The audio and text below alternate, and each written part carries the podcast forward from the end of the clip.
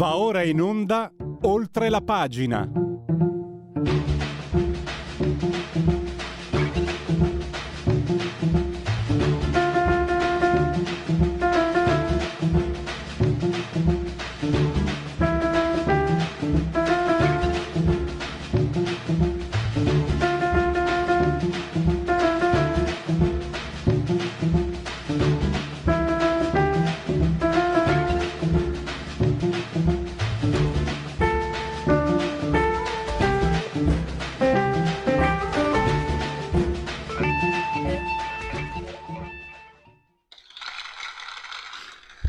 Cominciamo sempre con gli applausi dedicati a questa splendida, favolosa colonna.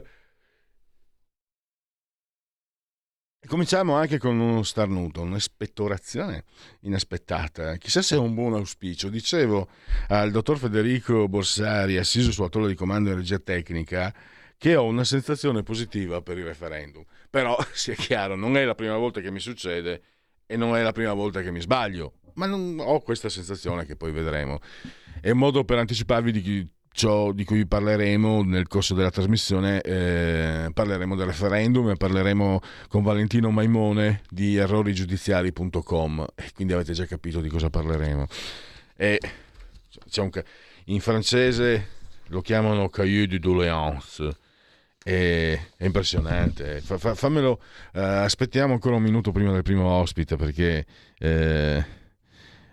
guardo qua, dal 91 al 21 30.000 errori riconosciuti, cioè ingiusta detenzione e errore giudiziario. Sono 1.000 l'anno, 3 al giorno, 3 persone al giorno che vengono squartate dalla mala giustizia. 30 milioni l'anno per i risarcimenti. Il forum World Economic Forum di Davos, che piazza la giustizia italiana al 130° posto su 141 paesi presi in considerazione per la capacità di risolvere le controversie e 126 per efficienza del sistema legale, cioè della serie "ha cambiato mestiere". Io me lo ricordo, la mia esperienza giovanile, chissà, non ve l'ho mai detto che da giovane ho fatto alcuni anni in fabbrica. Quando veniva qualcuno che non era adatto, o quando il capo voleva riprenderti, veniva lì e diceva: "Nini, è inutile che te vegni, te può anche stare a casa". Ecco, questi magistrati, forse a molti di questi magistrati avrebbero bisogno del mio vecchio capo, che mi ha tenuto, quindi vuol dire che andavo bene in fabbrica. Allora, poi, ma non scherziamo, l'Aurispes rivela il 20% dei processi arriva a sentenze in primo grado, il 78%, cioè così l'80%, insomma, arrivano sempre al rinvio dell'udienza. E poi ancora a soluzione il 30%, quindi significa che, insomma, e poi i tempi del processo l'abbiamo già detto. I detenuti in attesa di giudizio il 35%, la più alta percentuale che ci sia in Italia e che ci sia in Europa, chiedo scusa. Poi il caso Palamara, il caso Creazzo, il caso Bellomo, devo andare avanti. Per parola di scrittore avremo Maria Teresa Valle con il suo ultimo romanzo Genova, una pallottola per il becchino. Terza indagine per il commissario Damiano Flexi Gerardi. E adesso iniziamo parlando di un tema incombente, un tema che, se qualcuno avesse letto la cronaca nera, sorprenderebbe molto meno. Il tema delle vicende di Peschiera del Garda, la Tarugia Mai, eccetera eccetera, perché, come ha riepilogato molto bene ieri sulla Verità Fabio Amendolara, l'anno scorso casi del genere ce n'erano già stati. Quindi magari qualcuno, lo dico a caso, qualcuno al Ministero dell'Interno magari un'attività di prevenzione poteva anche pensarla, e invece niente da fare. Intanto fatemi introdurre, ringraziare e salutare Fabio Amendolara della Verità. Benvenuto Fabio, grazie per essere qui con noi. Buongiorno, grazie, buongiorno ai radioascoltatori. Allora, partiamo dai fatti di Peschiera del Garda. Non sono una novità, e secondo te quanto rischio abbiamo che diventino sempre più frequenti? Ma il rischio è elevato, anche perché lo dimostra proprio la vicenda di Peschiera. Intanto il primo anno, nel 2021, lì si sono riuniti in poco più di 200, o meglio 2020, 2021, secondo anno, erano già oltre 500 e quest'anno sono ritrovati lì 2000 e passa, più arrabbiati che mai e incontenibili. Quindi questo, diciamo, ci lascia immaginare che anche sugli altri fronti, che sono soprattutto la Riviera Romagnola, dove anche lì lo scorso anno era zeppo di baby gang che se le sono suonate di tanta ragione, e la cosa si sta riproponendo. Proprio come a Peschiera, alcuni sindaci della Riviera hanno già allertato da tempo i prefetti, i questori, ma al momento ancora non si vede, diciamo, controllo capillare sulle spiagge. E inoltre proprio l'altra sera c'è stato uno scontro inquietante tra due bande, un gruppo di albanesi contro un gruppo di africani, e uno dei nordafricani ha staccato, diciamo, una falange da una mano al contendente albanese e l'ha anche ingoiata durante una, diciamo, di queste baruffe. Quindi tutti i segnali che stanno arrivando non sono, diciamo, rilassanti. Mi meraviglia, insomma, che dal Ministero dell'Interno ancora non sia arrivata una risposta concreta. Il fatto che ci sia questa specie di scudo ideologico in un certo senso aggrava, appesantisce, no, la situazione. Abbiamo visto Michela Marzano dire che i fatti di Peschiera in fin dei conti sono colpa di chi non ha votato la legge, di chi ha votato contro la legge Zan. Prego. Abbiamo visto intanto il silenzio delle femministe che se fosse diciamo capitato a parti invertite sarebbero scese in piazza, e invece nonostante le molestie sui treni sono altamente fregate e sono portate dall'altra parte, così come a Milano a Capodanno, e questo la dice lunga. Poi chiaramente sembra quasi che, insomma, dietro a tutti questi meccanismi rivoltosi con le bandiere africane sventolate sulle spiagge, nei luoghi più rappresentativi del turismo italiano, ci sia una sorta di regia, perché o sono tutte coincidenze o si innescano tutte nello stesso modo però queste manifestazioni, cioè partono sempre con un messaggio su TikTok dove si dice ci vediamo lì, e poi c'è la grande calata con l'orda da mucchio selvaggio, e si ripete sempre nello stesso modo, sempre con le bandiere di quelle 4-5 nazioni del Nord Africa e Centrafrica, candelotti fumogeni, risse, alcol e insomma quant'altro. Ma quello che più è preoccupante sono gli slogan. L'Africa è qui, conquistiamo Peschiera, conquistiamo la Riviera, conquistiamo Iesolo, come se ci fosse, insomma, un progetto di queste. Tu nel tuo articolo, ecco, hai citato Iesolo, il sindaco che intanto io venendo da quelle parti tengo d'occhio noi giornali e confermo non ce n'è bisogno, ma confermo che sulle cronache le cronache locali parlo, soprattutto io seguo il Gazzettino, da tempo parla di questi episodi che tra l'altro poi si spostano anche a Mestre, poi a livello nazionale chi se ne importa, no? Come al solito il sindaco che dice guardate che non sono alcune decine, sono centinaia di spostati squilibrati che devastano e combinano, e ha chiesto aiuto al prefetto di Venezia, se non sbaglio. Io ho paura che questi diciamo chiamiamoli così facinorosi, alcolizzati, che poi diciamo creano scompiglio, siano soltanto il braccio armato e violento di qualcosa di più importante che magari si sta muovendo dietro e che al momento ancora non riusciamo ben a individuare, a capire e a chiamare con un nome ben preciso. Però se ricolleghiamo, cominciamo a collegare tutte queste manifestazioni qua e là per l'Italia probabilmente un filo conduttore comincia a saltare fuori e si comincia a vedere.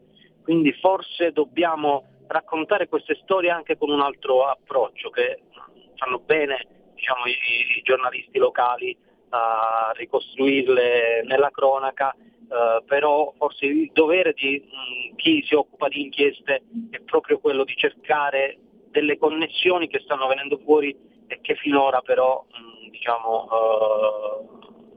si è fatto finta di non vedere. Beh, se lo dici tu che hai un'esperienza proprio sul campo, in effetti io non ci avevo pensato, Fabio, ma io vorrei anche che tu avessi torto, ti dico la verità, ti stimo tantissimo e veramente ho anche un rapporto di grande, insomma, di riconoscenza, no? Perché tu sei sempre hai sempre risposto, però se avessi torto sarei contento, ma ho paura che non sia così. Un'altra cosa però, e continueremo a seguire, per fortuna c'è la verità, insomma siamo noi che non siamo quelli che si girano dall'altra parte quando succedono questi fatti.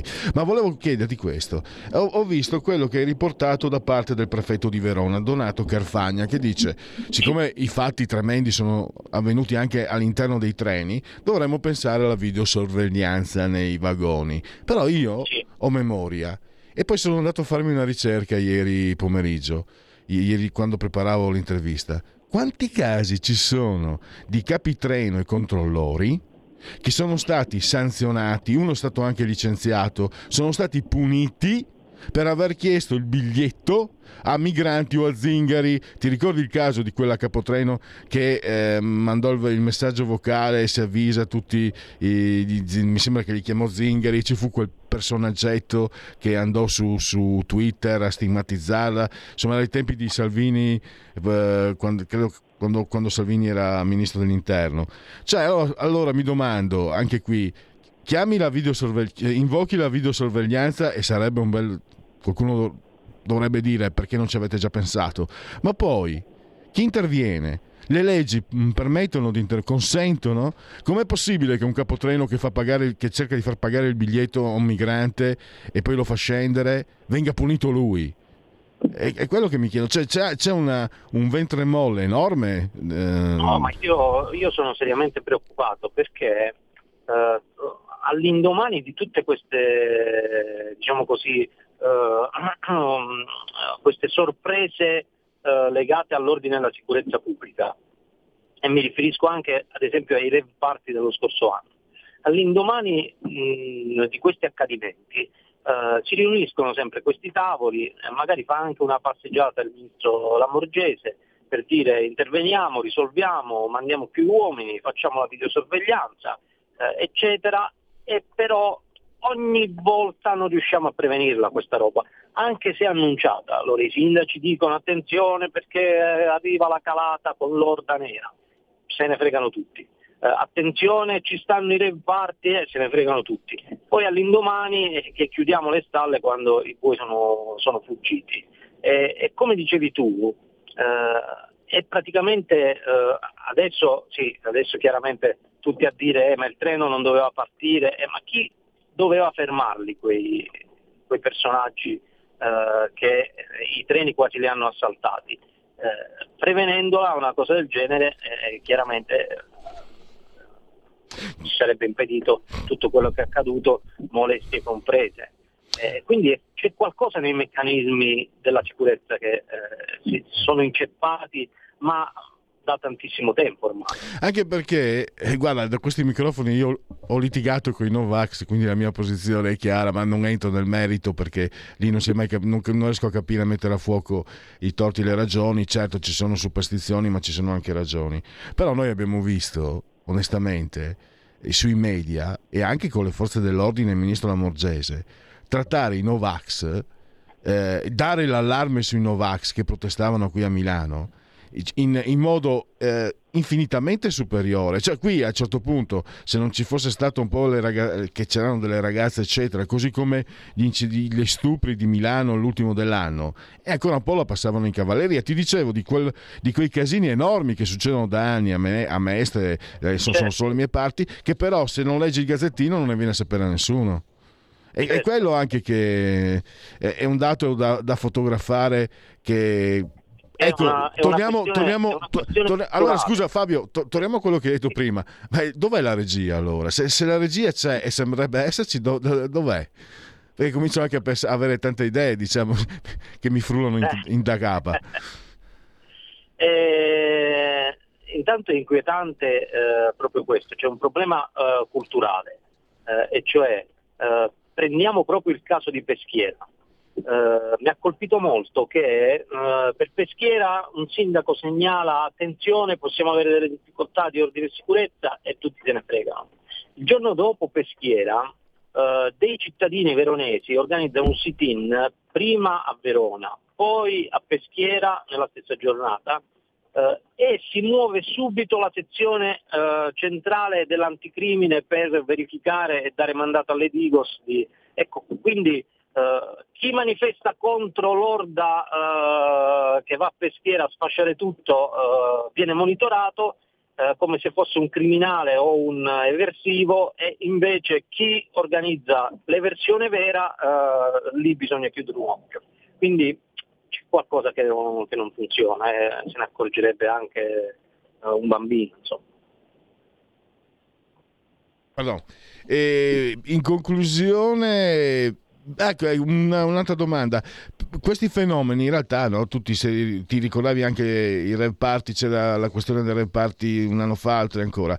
Io fino a un paio d'anni fa seguivo un po' più da vicino la cronaca nera. Secondo te questi fenomeni sono stati, in realtà erano stati persi di vista anche, io parlo per me stesso, anche per il fatto che il Covid in qualche modo, avendo limitato gli assembramenti, non abbiamo visto, cioè nell'estate del 2020, se non ricordo male, casini di questo genere non li abbiamo visti. Quindi in realtà c'è un fenomeno che è stato ritardato, ma che è già in atto da anni, e che quindi avrà, come si diceva all'inizio, una sua recrudescenza anche nel futuro.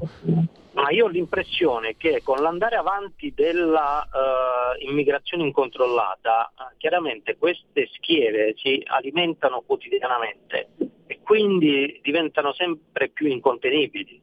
Quindi è chiaro che se i flussi erano minori nel 2020, a Peschiera si ritrovavano in 200. Adesso in Italia arrivano mediamente 100-120 sbarcati al giorno. Qualcosa devono pur farla questi personaggi, quindi se poi si ritrovano ideologicamente a manifestare per l'Africa, a voler far diventare l'Africa italiana, non dobbiamo meravigliarci. Sono dei fenomeni che vanno governati, però io ho l'impressione che nessuno li voglia governare. E un'ultima domanda, e come al solito qui Prodest, cioè è un fenomeno che è derivante dalle pessime politiche migrazioniste che in Italia, per forza di cose, insomma, le politiche migrazioniste in Italia le hanno fatte in realtà Repubblica e Concetta De Gregorio, dai, diciamocela pure, io ne sono convinto. Ma, oppure c'è qualcuno che in realtà può avere degli interessi, dei vantaggi su queste, ci sono tantissimi vantaggi. Pensiamo a tutte quelle cooperative, associazioni e società che vanno a gestire centri di accoglienza, pensiamo a tutti quelli che offrono servizi ai centri di accoglienza, cioè un indotto, cioè c'è una grande industria e un indotto che mangia attorno a questa roba, senza escludere i meccanismi che poi vengono gestiti anche dalla criminalità organizzata, come ci insegnano le inchieste in Calabria soprattutto. Quindi c'è una lobby potente che contrasta chi vuole contrastare l'immigrazione selvaggia. Tra l'altro, e chiudo, proprio mi viene in mente, ieri lo leggevo, stanotte leggevo su Dago Spia, erano riportate le notizie di intercettazioni di un prete, ma pare siano tanti, che diceva: mi raccomando, voglio i negretti, li voglio che abbiano meno di 14 anni. e mi fermo lì, perché potete immaginare perché voleva i Negretti, diceva questo prete in un'intercettazione telefonica. E questo è già... è incommentabile, però sì, lascia capire sì, che ognuno per i fattacci suoi, tutti quelli che hanno un interesse su questa roba chiaramente poi spingono sempre verso la stessa direzione. Incommentabile, direi. Fabio, hai scelto proprio un termine, il termine più adatto possibile. Invece complimenti, ti ringrazio, ti saluto, ti ringrazio e a risentirci a presto, naturalmente. Grazie a te e ai tuoi radioascoltatori. A presto. In 30 anni di attività ho avuto modo di vedere le cose più strane. Ho affrontato zombie, vampiri, licantropi, mutanti e spietati assassini. Ho vissuto le storie più assurde e le avventure più bizzarre. Ma la storia più incredibile di tutte è quella che sto per raccontarvi. E questa è la mia storia. Ascoltate Movie Time con Vincent. Ogni sabato dalle ore 16. Scegli la Lega, dai forza alle tue battaglie. Nella dichiarazione dei redditi scrivi il codice D43. È semplice e non ti costa nulla. Il tuo sostegno vale 2 per 1000. Messaggio autogestito Lega per Salvini Premier. Stai ascoltando Radio Libertà. La tua voce libera, senza filtri né censura. La tua radio.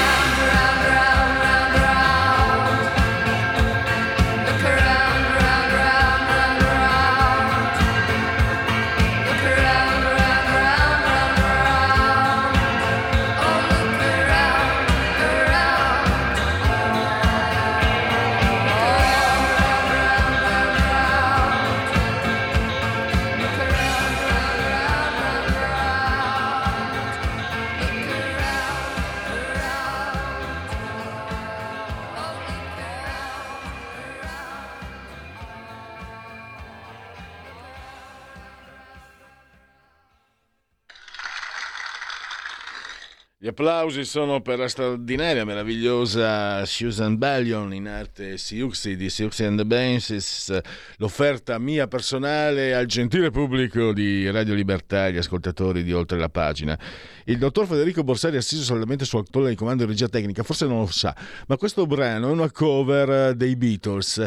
È informazione da verificare, credo sia l'unica cover dei Beatles che vendette più copie dell'originale.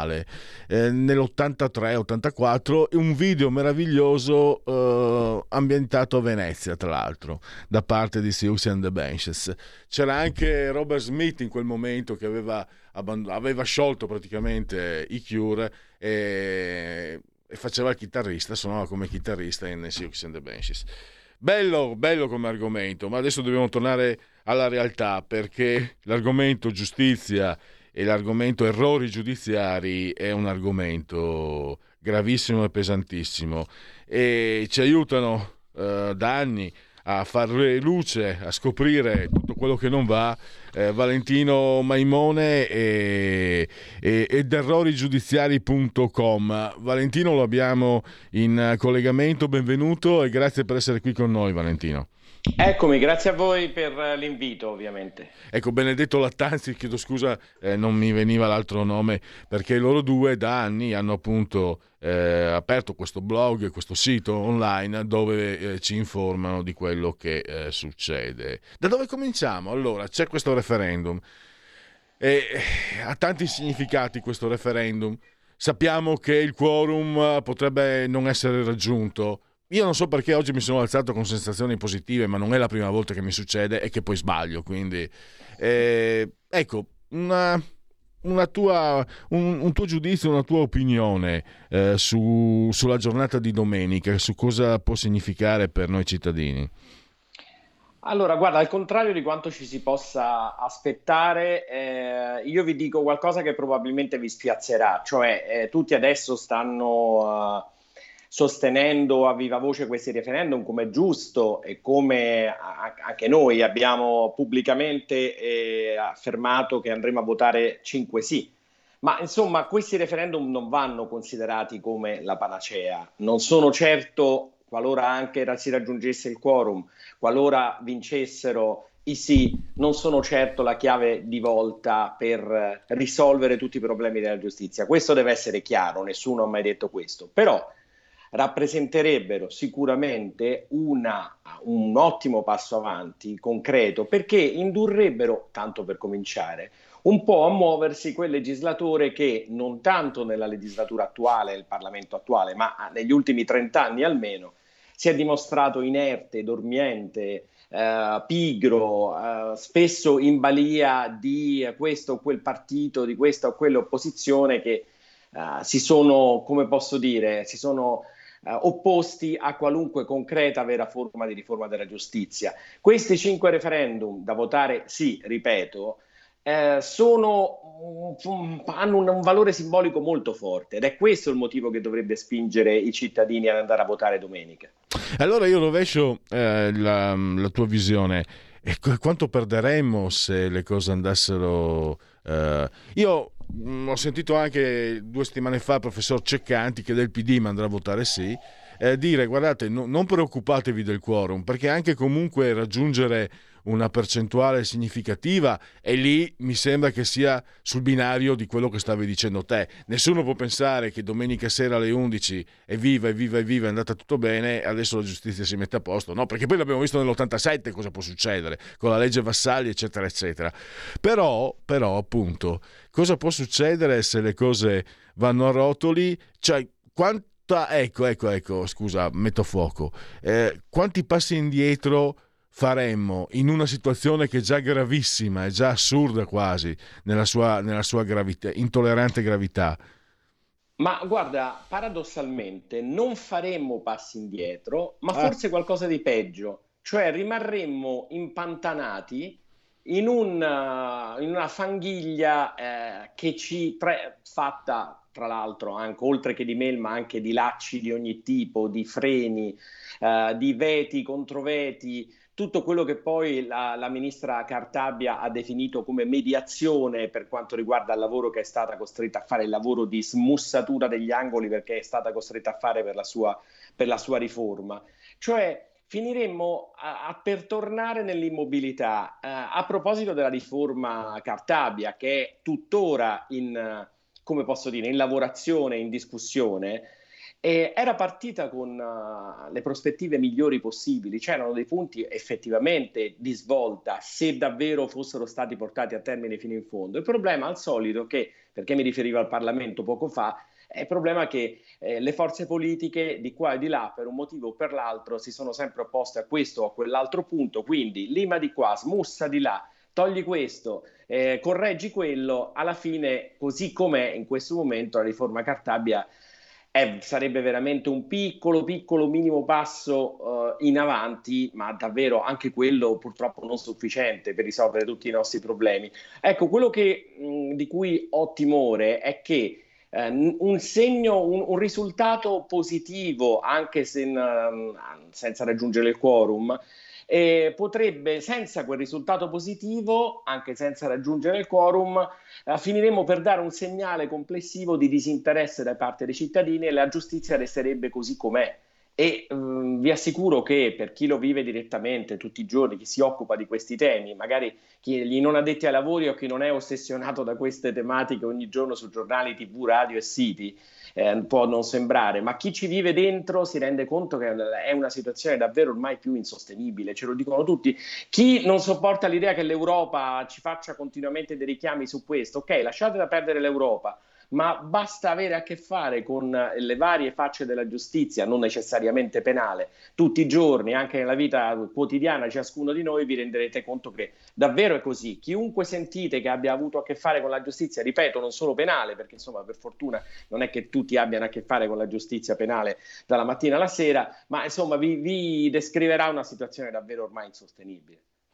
Se posso condividere velocemente, io personalmente, se volete farvi un'idea, fate una passeggiata in un tribunale, perché io non, per fortuna ho avuto qualche problema, sai, chi fa il giornalista tu lo sai, insomma, querele, queste cose succedono, però non sono mai entrato. Sono entrato una volta, dunque, io sono di quelli nel 94, Tangentopoli, non dico che avrei tirato le monetine a Craxi, però finalmente, cioè, eccetera. Poi pian piano mi accorgo. Arrivo al dunque, siamo nel 2003, entro nel tribunale di Pordenone per registrare il giornale locale della Lega, perché lo facevo tutto io, direttore tutto io, impaginazione tutto.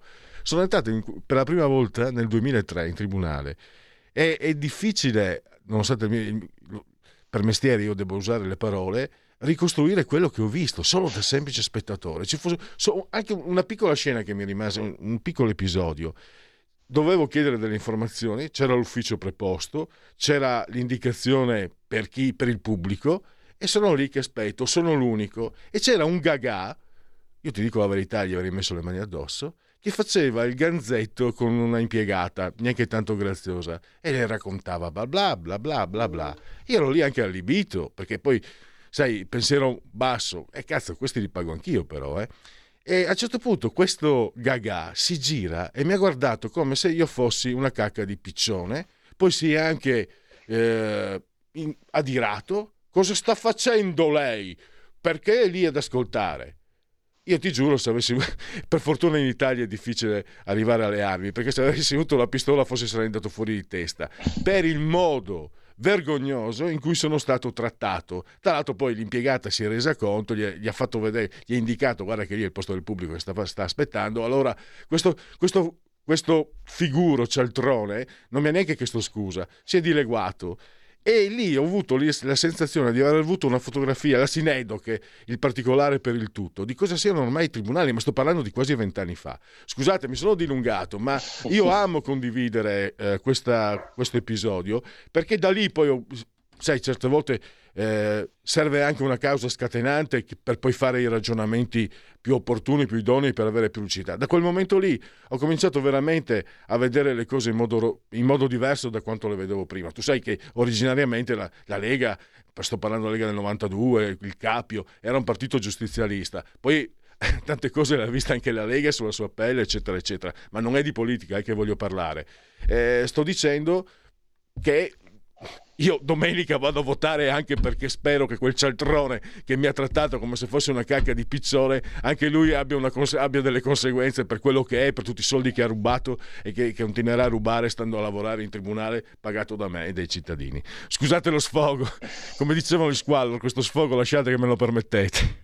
Prego, scusami, Valentino, ti ho portato via dello spazio. No, ma figurati, io tornando più nello specifico ai temi del referendum, io non dimenticherei i numeri che stiamo cercando ossessivamente di ripetere ormai da diverso tempo. Noi di errorigiudiziari.com lo facciamo ormai da più di 25 anni. Ultimamente, per fortuna, qualcuno si sta svegliando, l'interesse si sta risvegliando. Quali sono questi numeri? E quindi questi numeri tornano, cioè stanno diventando un po' familiari, tragicamente familiari. Sono quelli di un esercito di persone, oltre 30.000, abbiamo superato quota 30.000, che negli ultimi 30 anni sono finiti arrestati ingiustamente e in seguito riconosciuti innocenti soltanto dopo una più o meno lunga vicenda giudiziaria.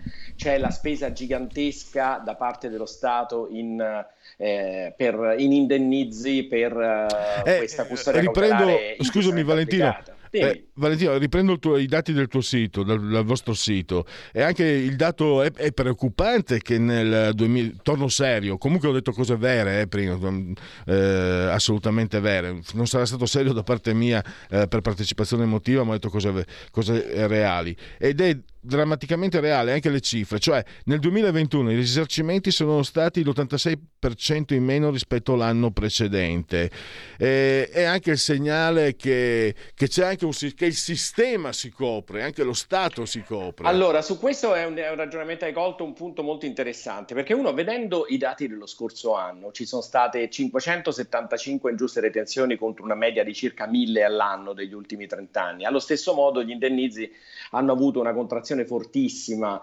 tra il 30 e l'80%, quello che hai citato tu riguardava in particolare gli errori giudiziari, cioè i risarcimenti per errori giudiziari, cioè le persone che sono finite condannate con sentenza definitiva e poi in seguito prosciolte dopo un processo di revisione, ma comunque c'è stata una contrazione. Questo porterebbe a far pensare chi non è dentro le segrete cose al fatto che potrebbe essersi instaurato un circolo virtuoso, cioè finalmente si sbaglia di meno, ci sono meno risarcimenti per ingiusta retenzione, meno persone arrestate e poi prosciolte. In realtà non è affatto così. Il numero inferiore rispetto agli anni precedenti di persone arrestate da innocenti dipende esclusivamente dal fatto che veniamo da 2 anni di pandemia e in quei 2 anni le attività delle corti d'appello, che sono incaricate proprio di esaminare le richieste di indennizzo, di risarcimento per queste storie, le attività si sono rallentate enormemente. Allo stesso modo mettiamoci un altro fatto, che la spesa per i risarcimenti è diventata per lo Stato insostenibile, completamente insostenibile. Questo non lo diciamo noi. Oddio, noi lo sostenevamo da diverso tempo, ora abbiamo avuto anche una conferma che più ufficiale non si può, perché non più tardi di 3 o 4 settimane fa il sottosegretario alla giustizia Sisto ha ammesso in un'intervista candidamente che la mole gigantesca di denaro che lo Stato spende ogni anno e appunto da decenni in risarcimenti e indennizi per riparazione, ingiusta retenzione, per errori giudiziari, è qualcosa che non riescono più a fronteggiare. E allora che cosa succede? Le corti d'appello, che sono quelle incaricate di pagare, sostanzialmente di dare il via libera al pagamento, poi provvede naturalmente all'economia, il Ministero dell'Economia, hanno un po' stretto i cordoni della borsa, c'è una sorta di passaparola ufficioso, di ordine di scuderia informale naturalmente, per cui si cerca di pagare non solo sempre in maniera, come posso dire, attenendosi ai limiti minimi tabellari previsti dalla legge, ma addirittura anche di cercare tutti gli espedienti possibili per limare quei minimi, e cioè affidandosi a questo, a quel cavillo. Adesso ve la faccio breve, insomma basta anche, fino a poco tempo fa c'erano diversi provvedimenti della Cassazione che stabilivano che chi si fosse avvalso della facoltà di non rispondere in sede di interrogatorio di garanzia, badate bene, è un diritto costituzionalmente garantito, cioè un indagato in sede di interrogatorio può, è un suo diritto, avvalersi della facoltà di non rispondere. Ebbene, chi si fosse avvalso della facoltà di non rispondere in sede di interrogatorio in qualche maniera avrebbe ostacolato l'attività dei magistrati, indotto i magistrati ad applicare una custodia cautelare che non avrebbero altrimenti applicato. Quindi pensate che razza di contraddizione c'è stata, quella che io mi avvalgo di un mio diritto tutelato dalla Costituzione, il magistrato, poi vengo assolto, il magistrato incaricato di stabilire se dovrò essere o meno risarcito dice: ti sei avvalso di quel diritto e mi dispiace, hai indotto in errore i magistrati e quindi non hai diritto a quell'indennizzo. È un qualcosa di cervellotico, era nient'altro che uno strumento per cercare di limare questa emorragia continua in denaro che lo Stato versa in indennizzi e risarcimenti. Vi dico, la situazione è questa. Pensate che mentre stiamo parlando, adesso noi stiamo parlando circa da un quarto d'ora, ogni minuto che è passato di chiacchiera tra noi, piacevole tra colleghi e chi ci sta ascoltando, speriamo piacevole anche per chi ci sta ascoltando, per ogni minuto che è passato dalle casse dello Stato sono usciti 55 euro. 55 euro in indennizi e risarcimenti per ingiusta detenzione. Se vi pare una situazione normale, sostenibile. Ti chiedo, entriamo nel merito. Per fortuna, sia pure con grande ritardo, vedo che le televisioni ne parlino, però ne parlano dei referendum. Mi interessa un tuo sguardo a questi referendum. Allora, hai già detto che voterete sì, tu e anche il tuo collega di errorigiudiziari.com. ce n'è qualcuno che non so se si possa dire, ce n'è qualcuno che può essere più decisivo di altri?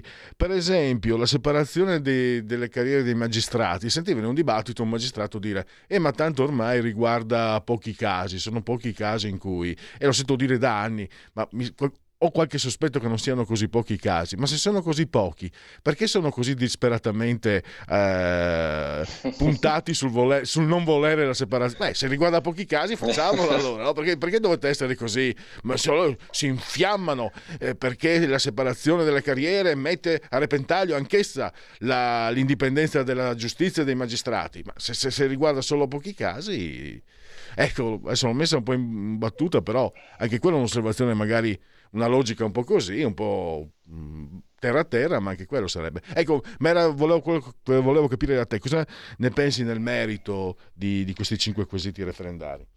Allora, anche la riforma Cartabia in realtà cerca di limitare al minimo possibile le possibilità per un magistrato di passare da una carriera, la semplifico, da PM a una carriera da giudice giudicante. Questo è vero.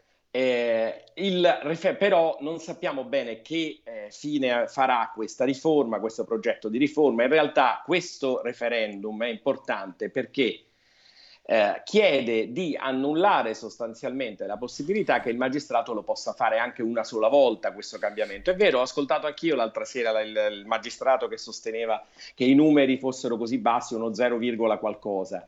Però, uno, l'obiezione sacrosanta tua è: se sono così pochi, non solo perché ce ne preoccupiamo noi sostenitori del referendum, sì al referendum, ma perché ve ne preoccupate voi magistrati? Se la eliminiamo, tanto ne passavano così pochi, non mi pare che ci sia questo rischio per l'autonomia e l'indipendenza della magistratura. Io andrei un po' oltre, però.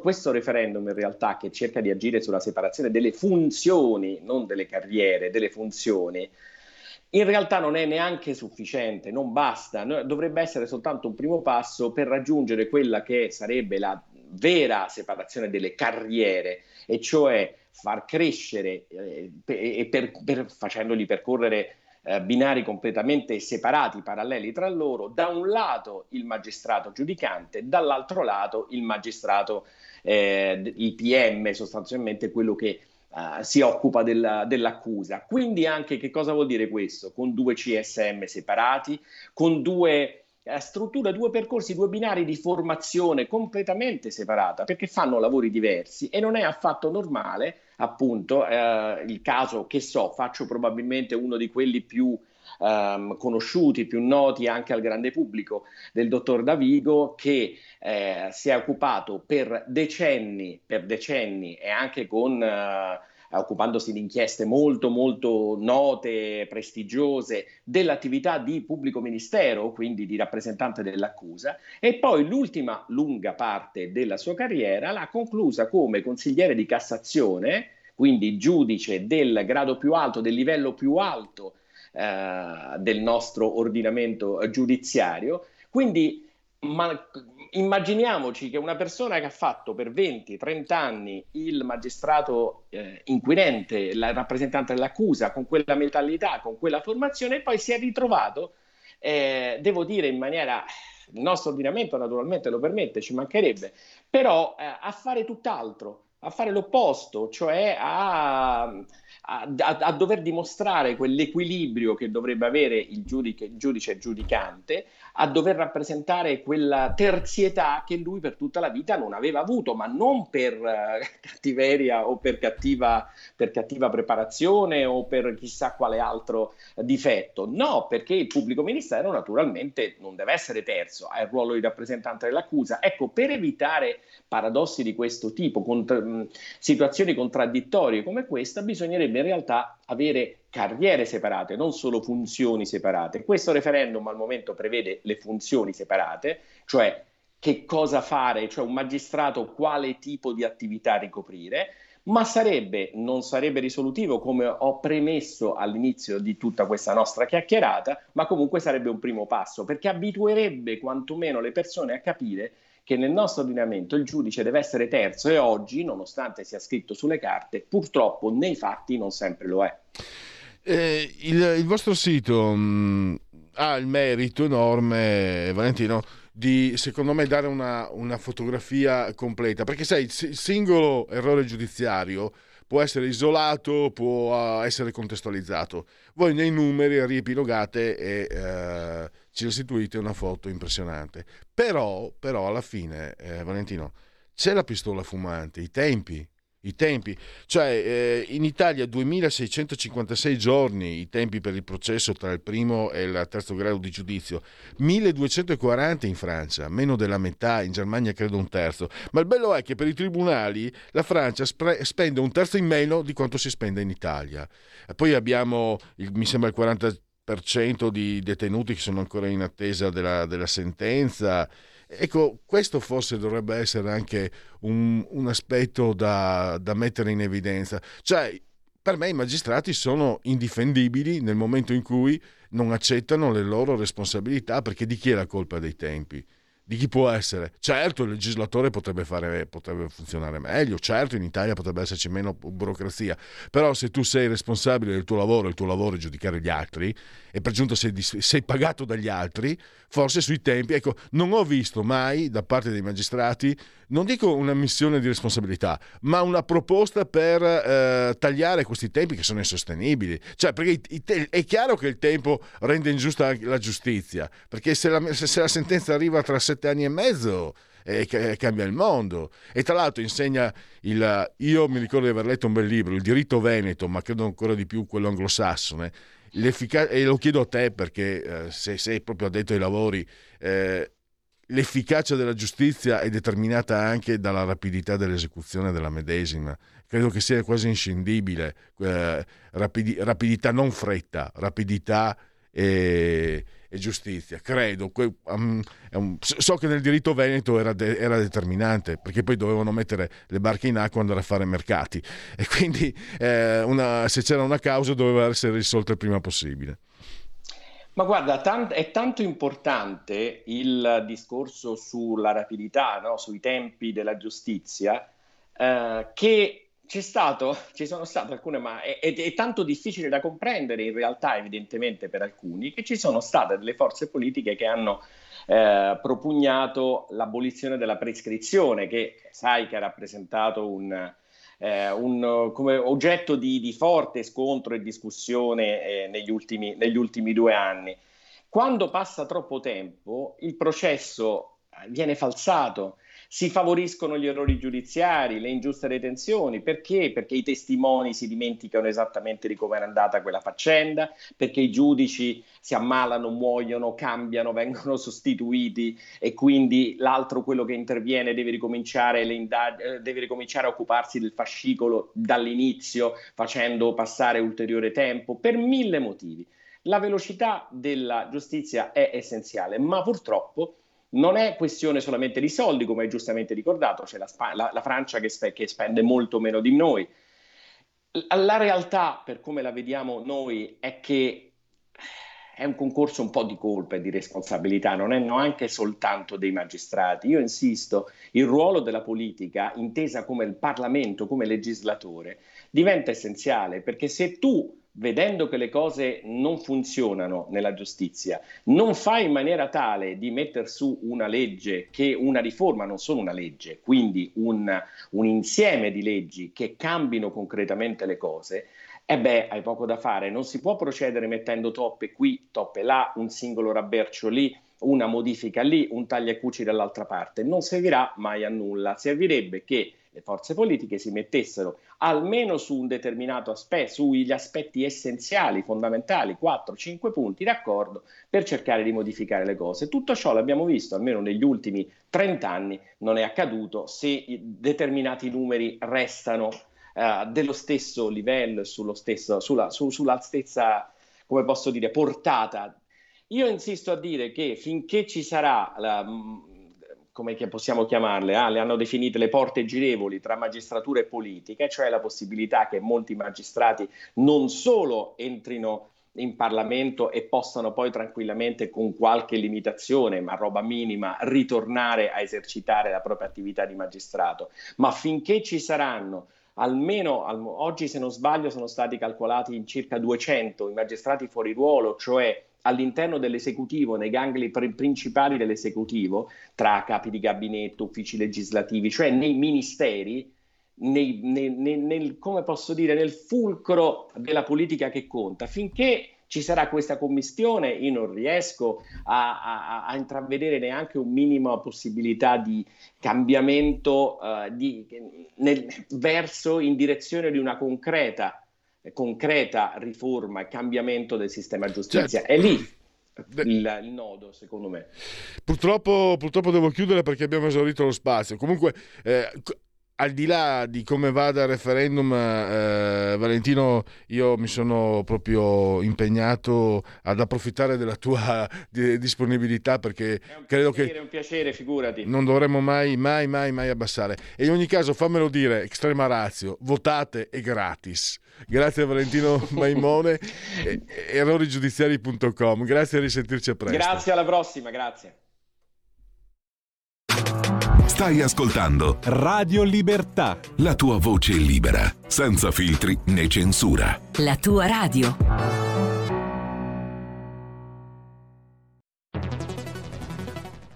La radio è sempre di più ovunque.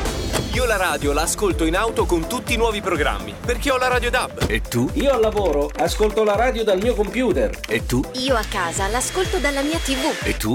Io l'ascolto dal mio telefonino, con Radio Player, l'app delle radio italiane. E tu? Io la radio l'ascolto con lo smart speaker. Oggi 35 milioni di italiani ascoltano la radio così. E tu? La radio, ovunque, sempre di più. Anche Radio Libertà è su Radio Player Italia.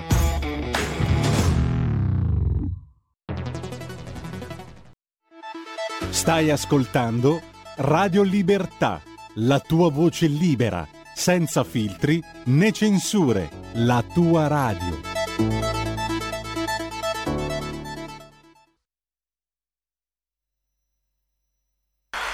Io accuso. Io accuso l'umanità. Io accuso le grandi potenze che sfruttano i piccoli stati. Io accuso l'autorità, il potere non democratico. Accuso la democrazia, io accuso il governo, gli intrighi, gli imbrogli, la corruzione. Io accuso la stampa, io accuso la televisione. Io accuso il mondo della canzone. Io accuso Sanremo.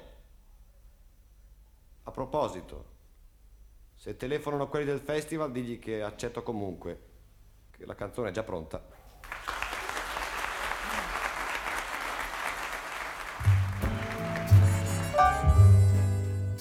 Quando ero piccolo non stavo mica bene, ero anche magrolino, avevo qualche allucinazione. E quando andavo a cena nel tinello con il tavolo di noce, ci sedevamo tutti e facevamo il segno della croce. Dopo un po' che li guardavo, mi si trasformavano i gesti preparati degli attori, attori consumati che dicono la battuta e ascoltano l'effetto. E io ero lì, come una comparsa, vivevo la commedia, anzi no, la farsa. E chissà perché, durante questa allucinazione, mi veniva sempre in mente una stranissima canzone. I borghesi sono tutti dei porci, più sono grassi, più sono lerci, più sono lerci e più ciacco i miei.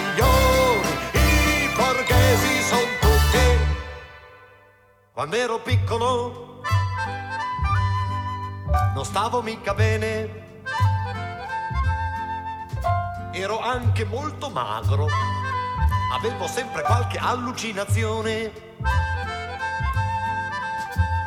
E quando andavo a scuola mi ricordo di quel vecchio professore, bravissima persona che parlava in latino ore e ore.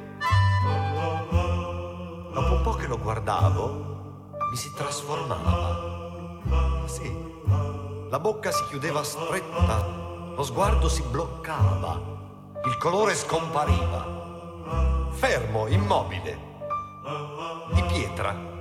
Sì, tutto di pietra. E io vedevo già il suo busto davanti ad una aiuola con su scritto: Professor Malipiero, una vita per la scuola.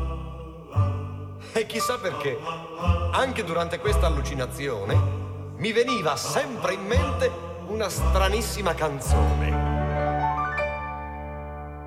I borghesi sono tutti dei porci, più sono grassi, più sono lerci, più sono lerci e più c'hanno i milioni.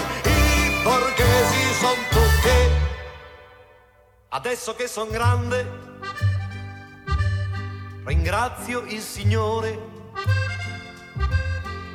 mi è passato ogni disturbo senza bisogno neanche del dottore. Non sono più ammalato, non capisco cosa mi abbia fatto bene. Sono anche un po' ingrassato, non ho più avuto neanche un'allucinazione. Mio figlio mi preoccupa un po'. È così magro. E poi ha sempre delle strane allucinazioni. Ogni tanto viene lì, mi guarda e canta una canzone stranissima che io non ho mai sentito. I borghesi sono tutti dei porci, più sono grassi e più sono lerci, più son lerci e più c'hanno i milioni. I borghesi son tutti boh.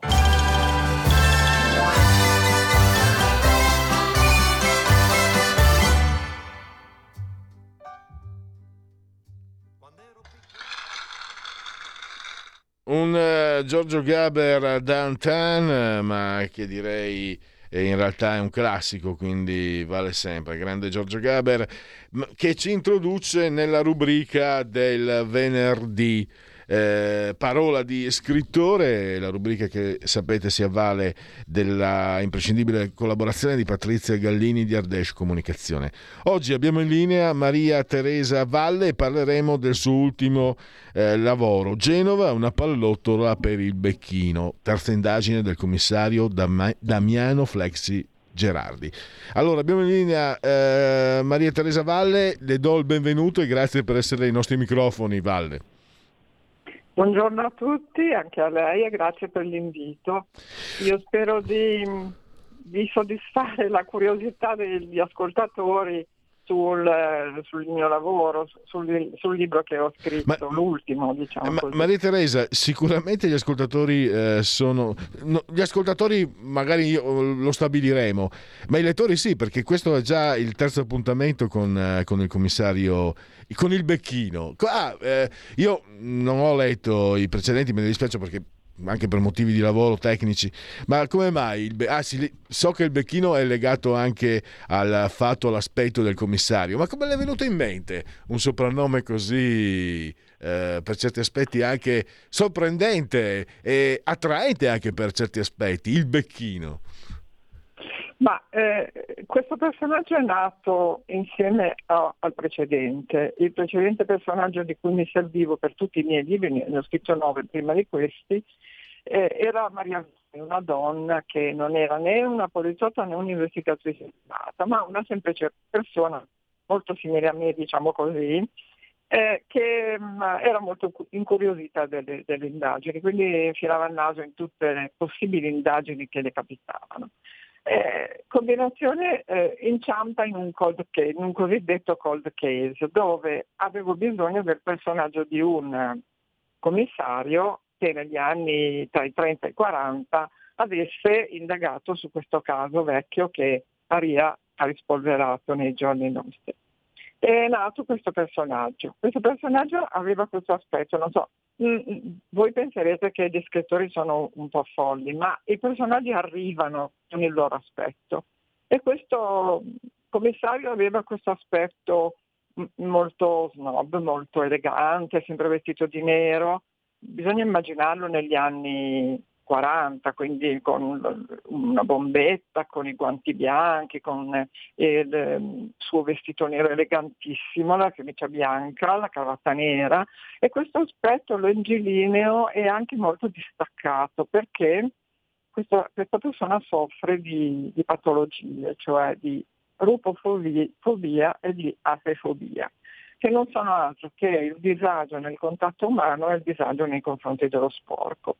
Quindi il suo atteggiamento era sempre molto distaccato, e una volta, arrestando un ladro, questo ladro l'aveva guardato e le aveva detto: invece di essere stato arrestato da un poliziotto sono stato arrestato da un becchino.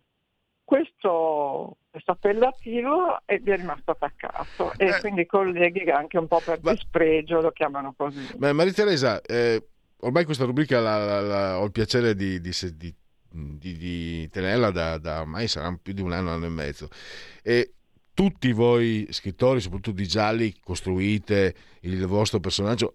A me però dà l'impressione che lei veramente abbia lavorato tantissimo e le chiedo, non le chiedo quanto ha lavorato, perché lo capiscono benissimo i lettori e lo apprezzano, visto che è già arrivato al terzo appuntamento. Si è anche ispirata a qualcuno nella realtà, o è una costruzione che lei ha messo insieme, un caleidoscopio, un mosaico di varie tipologie di personaggi? Cioè, nel becchino, è una domanda che mi viene spontanea, ex abrupto, e nel becchino c'è la possibilità che ci siano tanti ispettori, tanti commissari, tanti personaggi? Ma io speravo che fosse unico, cioè speravo di dargli delle caratteristiche che lo facessero distinguere da tutti gli altri. Io non amo tanto gli stereotipi, non amo quei personaggi che si vedono sempre, cioè i commissari che hanno avuto la moglie uccisa, il compagno ucciso, che bevono, che non dormono, che straviziano, che strapazzano femmine. Ecco, questi stereotipi mi stanno un po' stretti. Li ho letti tante volte, io sono una accanito elettrice di Giardi. Ho cominciato da bambina, quindi con Scerbanenko per esempio. E quindi ho cercato di creare qualcosa di diverso. Intanto questo commissario si muove negli ultimi 3 romanzi che ho scritto negli anni 50. E anche lì le voglio chiedere. Ecco, poi invece arriviamo, voglio capire perché, come siamo arrivati, come lei è arrivata a questa scelta temporale. Ma allora volevo chiedere, no, ma era un apprezzamento sull'originalità, io trovo molto originale il suo personaggio. Volevo chiedere, questo suo modo di essere in qualche modo rivela anche qual è il suo modus operandi, immagino molto meticoloso, molto puntiglioso, molto attento al dettaglio, molto laico anche, no? Non mi viene voglia di dire un termine che è più politico peraltro, ma che spero di essermi fatto capire. È anche così il becchino? Sì, è così, e la gira negli anni 50 mi consente di rispolverare un periodo storico e magari rimettere di nuovo in circolo certe cose dimenticate che i giovani non conoscono. Per esempio nel Mandante, che è il primo che ho scritto con lui personaggio, si parla della fuga dei nazisti che vanno in Sud America passando attraverso Genova. E questa è un'esperienza che magari abbiamo dimenticato, però è molto presente ancora. Io passo tuttora davanti all'albergo che è ancora aperto, dove i nazisti soggiornavano prima di imbarcarsi per l'Argentina. Quindi diciamo che è vivo nella realtà, Maria Teresa, cosa, però forse ce la siamo dimenticata. È un motivo in più per leggere il suo romanzo, perché per esempio io non sono giovane, però questo mi è nuovo, cioè io so purtroppo di questo aspetto, di questi i criminali nazisti che anziché essere puniti come doveva essere hanno trovato ricovero in Argentina, eccetera. Non lo sapevo che, però il fatto, sto già pensando che il fatto che siano passati attraverso Genova mi fa pensare anche che potessero avere anche degli appoggi. Assolutamente. E se leggerà il Mandante lo scoprirà. E beh, tra l'altro questo è... mi viene, scusi, non è il caso, però mi fa schifo l'idea che purtroppo questo paese sia stato fatto anche da gente che ha aiutato criminali nazisti. Sapere che è vero le schifo è una brutta parola. Fa piacere. Ripeto, ho usato un brutto termine, ma anche un termine sincero. Però rende l'idea.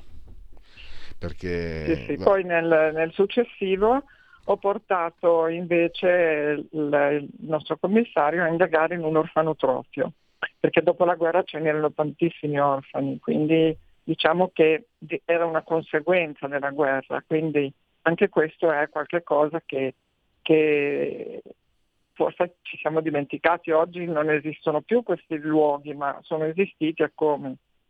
Mi viene in mente, mi scusi, mi prendo la confidenza, nel 76 credo, dove Anna, sceneggiato televisivo, che dell'ultima puntata, l'8ª credo, raggiunse l'ascolto più alto della storia della TV italiana, 35 milioni, e ricordo perché l'ho visto su Rai Play due Natali fa, ricordo che in un episodio si vede c'è la protagonista che voleva adottare un bambino, che vuole adottare un bambino e che entra in contatto sia con gli istituti, con gli orfanotrofi e con altre situazioni che viste 2 anni fa, ma erano riferite alla metà degli anni 70, erano comunque sorprendenti, no? Era anche sorprendente vedere l'intento documentaristico di quel meraviglioso sceneggiato, magari in Italia si è persa memoria delle cose fatte bene. Mi è venuta la curiosità, per caso lei ha visto dove Anna e magari in qualche modo vuole riportare anche un intento storico documentaristico nei suoi romanzi? È una curiosità. A me mi piace sempre contestualizzare, e in realtà io mi sono ispirata a una intervista che è stata fatta da Gloria Guida nell'ambito delle trasmissioni che si chiamavano Le Ragazze, dove intervistava sia personaggi famosi che persone normali, e una di queste una donna più o meno della mia età raccontava la sua esperienza dentro uno di questi istituti e mi ha colpito tantissimo perché era ancora vivissima la sua sofferenza e aveva raccontato proprio come aveva vissuto male questa esperienza. E quindi subito dopo mi è venuta in mente questa ambientazione e così ho fatto.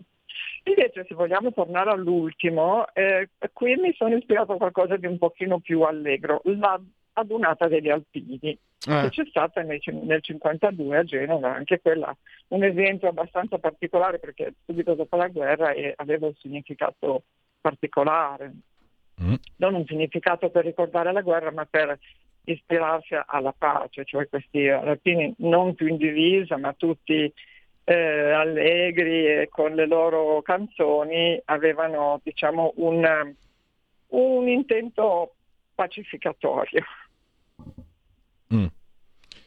Pronto? E quindi l'ultimo, mi sente? No, si era andato via per un istante, ero rimasto sull'intento pacificatorio. Esatto, ho finito così la frase. E una domanda, che quella che di solito faccio all'inizio, io lo dico sempre, le etichette sono antipatiche, bla bla bla, però per dare un'idea anche a chi ancora non ha avuto modo di leggere Maria Teresa Valle, questo romanzo, come lo possiamo diciamo definire? Un giallo, un thriller, un noir? Intanto ho capito che c'è tanta storia, anche c'è la storia con la S maiuscola e già questo lo rende particolarmente interessante, ma visto che Fratelli Frilli Editori pubblica un certo tipo di genere letterario, lei come lo definirebbe il suo romanzo? Ma io amo chiamarli noir perché diciamo che il giallo classico è stato un po' superato. Per intenderci, il giallo all'Agatha Christie oggi è un pochino meno intrigante rispetto a un giallo che contenga anche uno specchio di quello che siamo o di quello che siamo stati.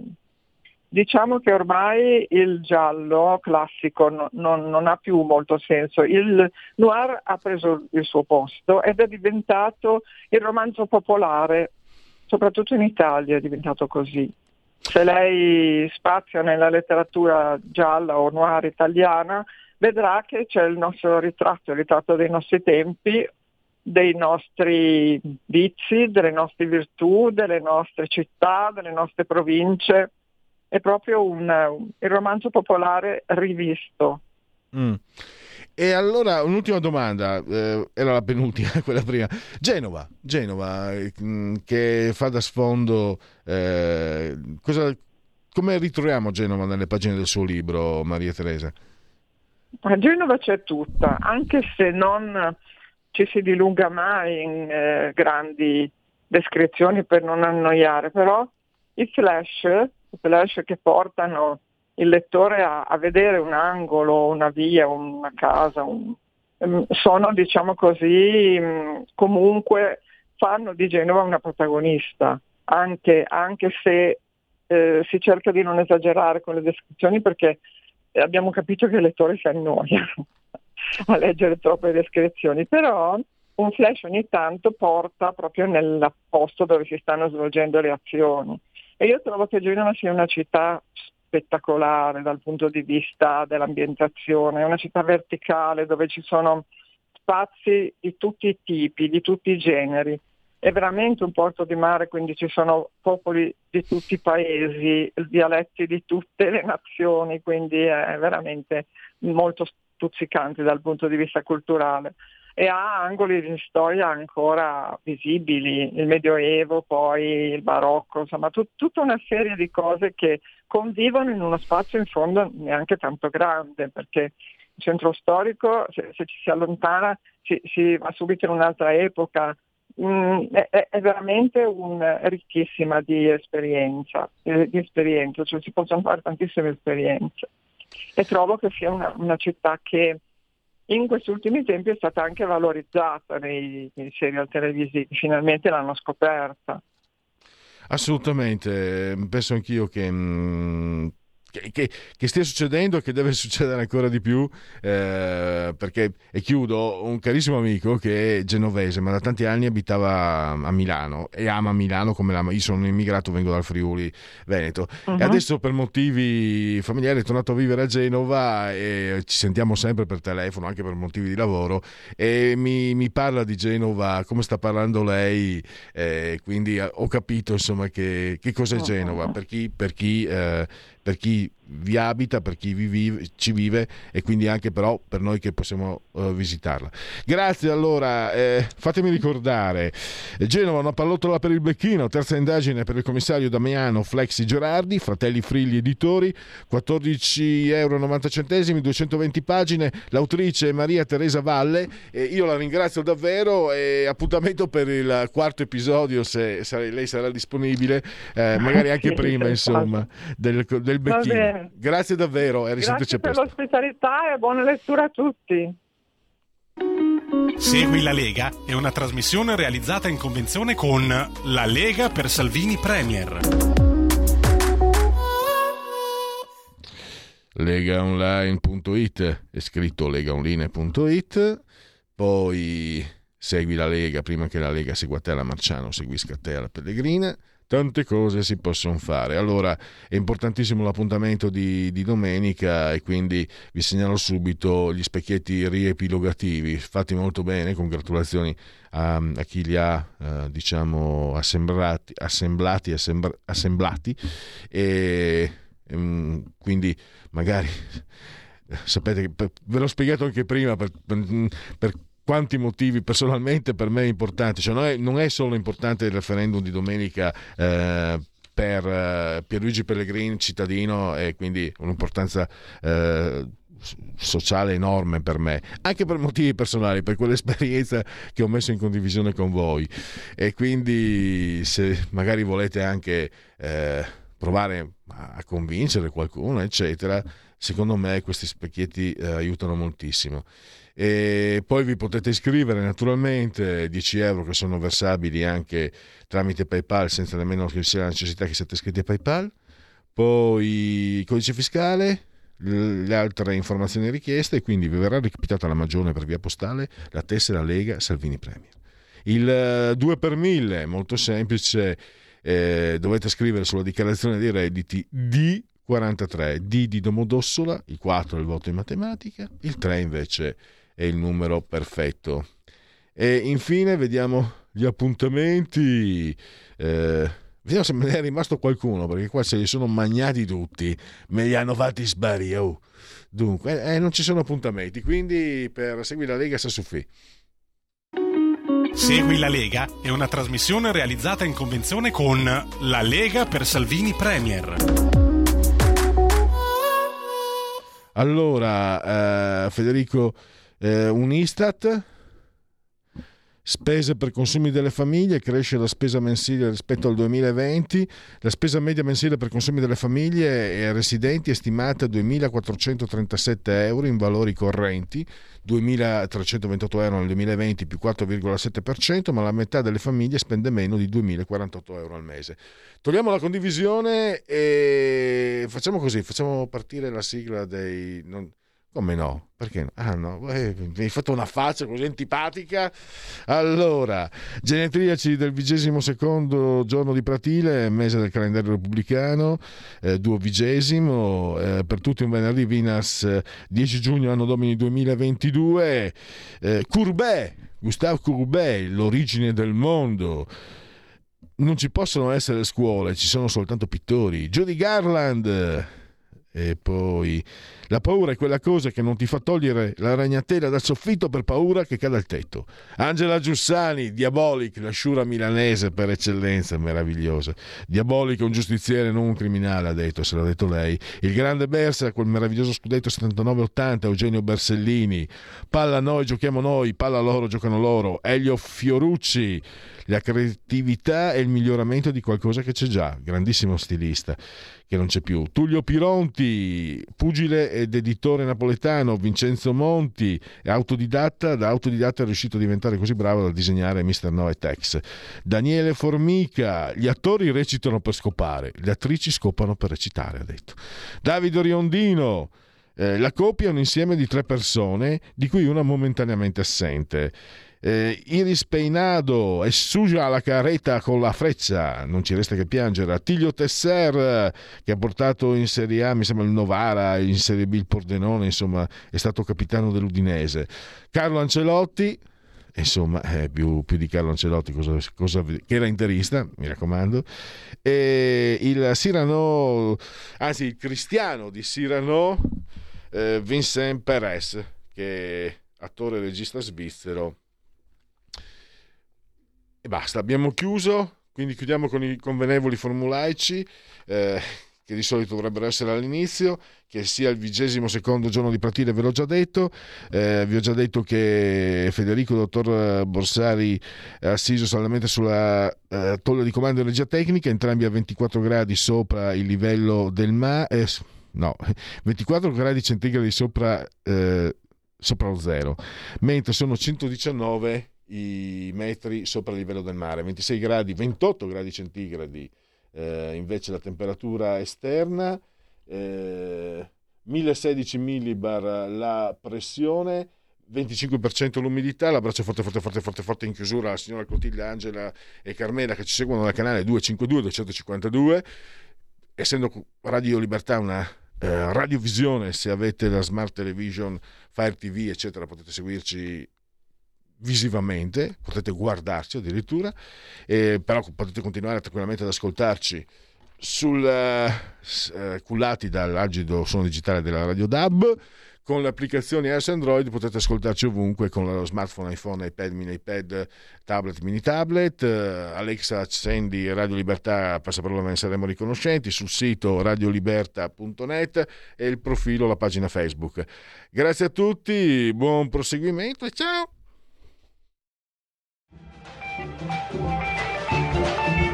Avete ascoltato Oltre la pagina.